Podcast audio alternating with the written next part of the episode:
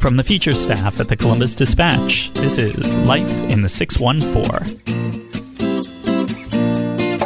Hi, and welcome to Life in the 614, the official lifestyle podcast of the features department at the Columbus Dispatch, coming to you every Thursday. If it sounds like fun, we'll be talking about it. I'm Ryan Smith, assistant features editor at the Dispatch, and I have something important to announce. Labor Day may be over, and school may be back in session. Well, maybe sort of, as long as it's not too hot outside. But there's plenty of fun stuff still to do. Consider this weekend. What could be more fun than bratwurst and beer? It may be September, but Columbus Oktoberfest is here at the Ohio Expo Center. There will be Bavarian music and food and much more Friday through Sunday. Hankering for something sweeter than the bitter taste of hops? How about hopping over to Lithopolis for Honeyfest? See what the buzz is about at the free Downtown Festival on Friday and Saturday. Or head inside and enjoy some cool AC while watching and listening to our guests for this week's podcast. That would be father daughter duo Cabot and Cassie Rea, who are performing together in the musical The Fantasticks, presented at the Northland Performing Arts Center. They took some time this week to speak with my colleague, lifestyle reporter Ken Gordon. Take it from here, Ken. Well, hey, we thank Cabot Rea and Cassie Rea for joining us in this edition of Life in the 614. We are talking about the former longtime Channel 4 television anchor, Cabot Rea, and his daughter Cassie, who are teaming up in a production of The Fantasticks, the off Broadway musical which ran for many years and is going to be starting on Thursday at the Northland Performing Arts Center. You guys That's are right. actually uh, performing, I don't know if you know this, in the old J.C. Penney building,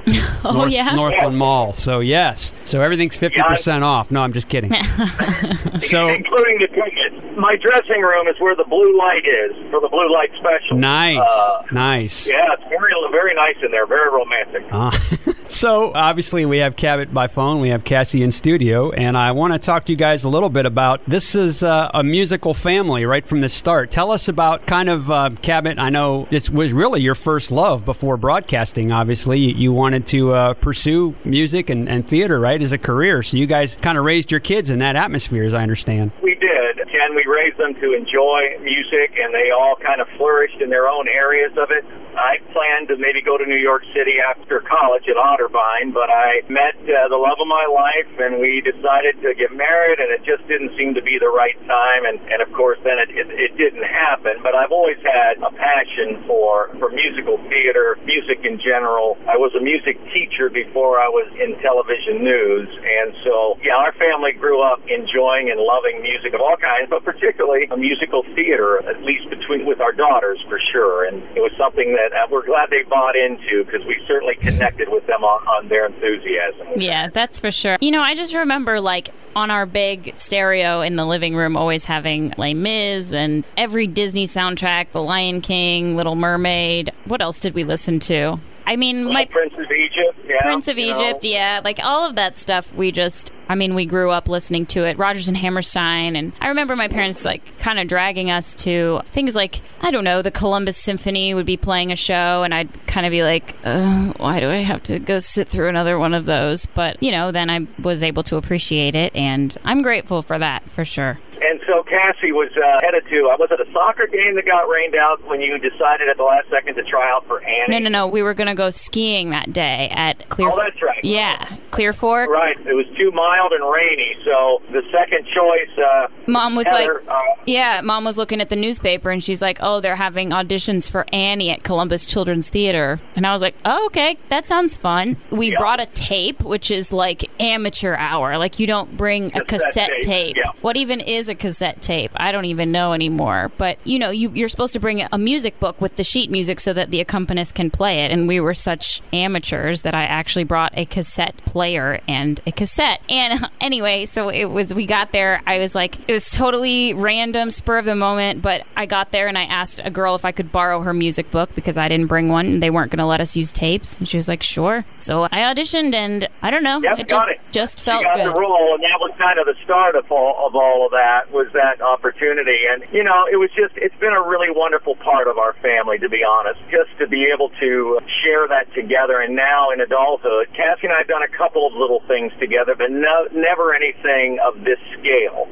And so, you know, this may be the last time, uh, for all we know, that she and I get a chance to do this. Cassie is a tremendous talent in her own right. She's been in New York City for better parts of six and a half years. She's had some great experiences. She's had a lot of close calls, but you know, it's great to have her home to do this with me, and uh, I think that the people that come out, uh, it's going to be a nice show, Ken. Well, you guys are uh, you're jumping all over all the questions I was going to ask. I Oh. should just have the two of you just take this over. But no, that's great. Uh, and I was just going to ask you about kind of the, the point of connection. Obviously, you have three children, Cabot, and Cassie's the youngest of three, and obviously everyone's close to all of their children. But just this point of connection with you and Cassie over this, what's it like, kind of you know being on stage with her in the past and now? I mean, it's it's got to be a, a neat thing for both of you to mm-hmm. experience that. Yeah, it really is. I think I told you the last time we spoke, just sort of, I had like just this moment of when we're performing and I realized that like I'm singing this song, I'm singing this duet with like the person who is the whole reason that I, well, not the whole reason, but a big part of the reason why I perform and why I love doing this at all. So that is actually very cool to be able to share the stage with the person who,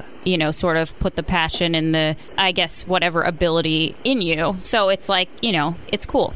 Great, and I feel totally confident with Cassie on stage. I'm not worried about her. She needs to worry more about me remembering my Well- lines or my dance steps. Yeah. I mean, She's, when we do this little waltz, uh, she's ready to take the lead. Uh, you know, no, this way, Dad. Go this way. Step this way. Stop with the two two left feet thing. You know- But that's okay.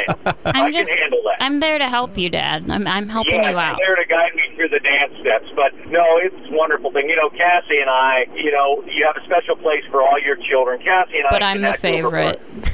well, I don't know about that, but our personalities are very close, and I still make her laugh. You know, when I say a joke in front of Heather and Cassie, Heather just rolls her eyes. Cassie still laughs. Wow, lucky So- you. I'd like to have that with my daughter.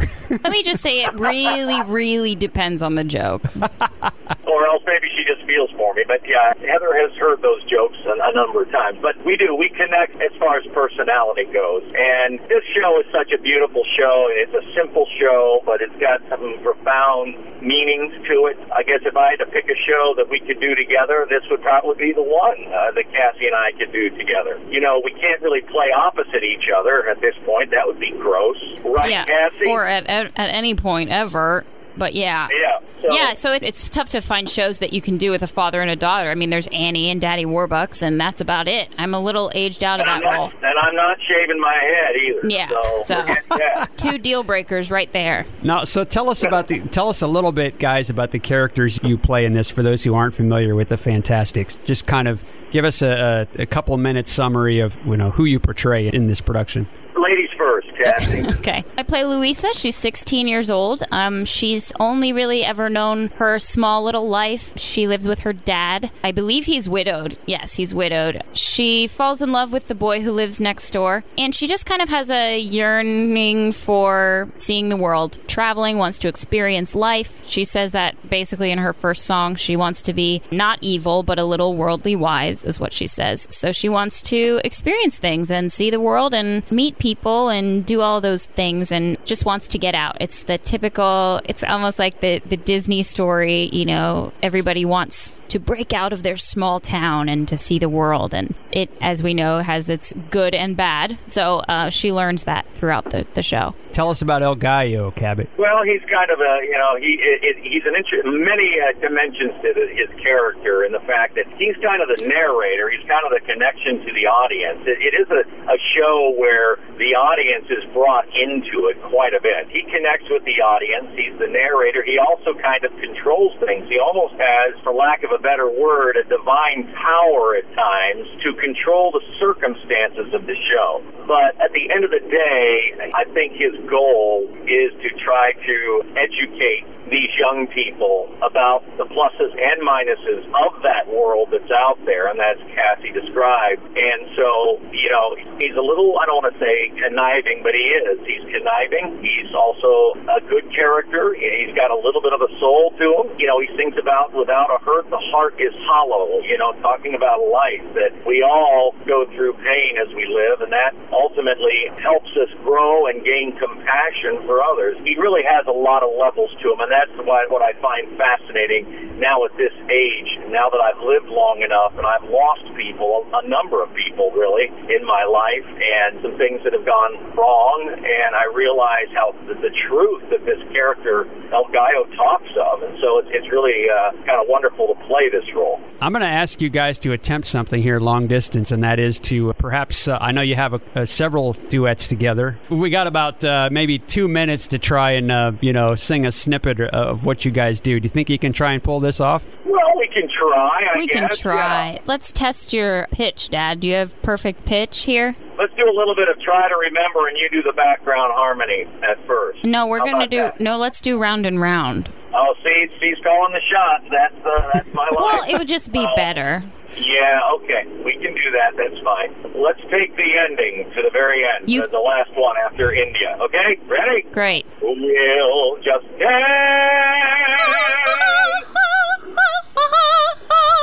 We'll kick up our heels to music and dance. I think I started the wrong This key. isn't going well, Ken. I'm lost right. without a piano play. We need a We'll pitch just- pipe. Okay, yeah. We'll, we'll try one more time. Okay. We'll just dance.